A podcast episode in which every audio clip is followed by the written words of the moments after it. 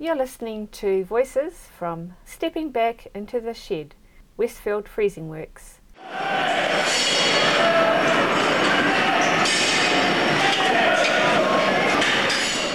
Lange, former Prime Minister of New Zealand from 1984 to 89, entered Parliament as an MP for Mangere in 1977. Here he talks to members of the Otahuhu Historical Society about his personal recollections of Otahuhu and growing up there in the 1940s to 70s. David Lange worked at the Westfield Freezing Works as a student.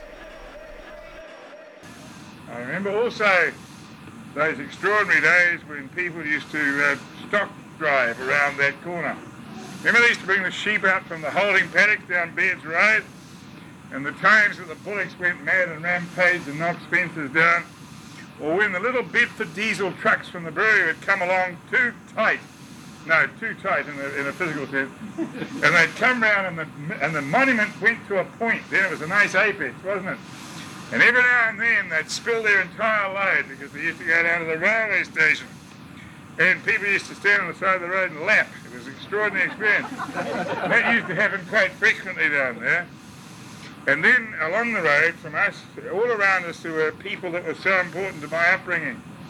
Over the road, Steve Arlington and his family. Next to them, he was the tanner. Next to them was Mr. Meredith, who died in Queensland not too long ago. Next to them were the Crookshanks, the ship's engineer who later went to work at Hellaby's. Next to them were the Boswells, the school teacher.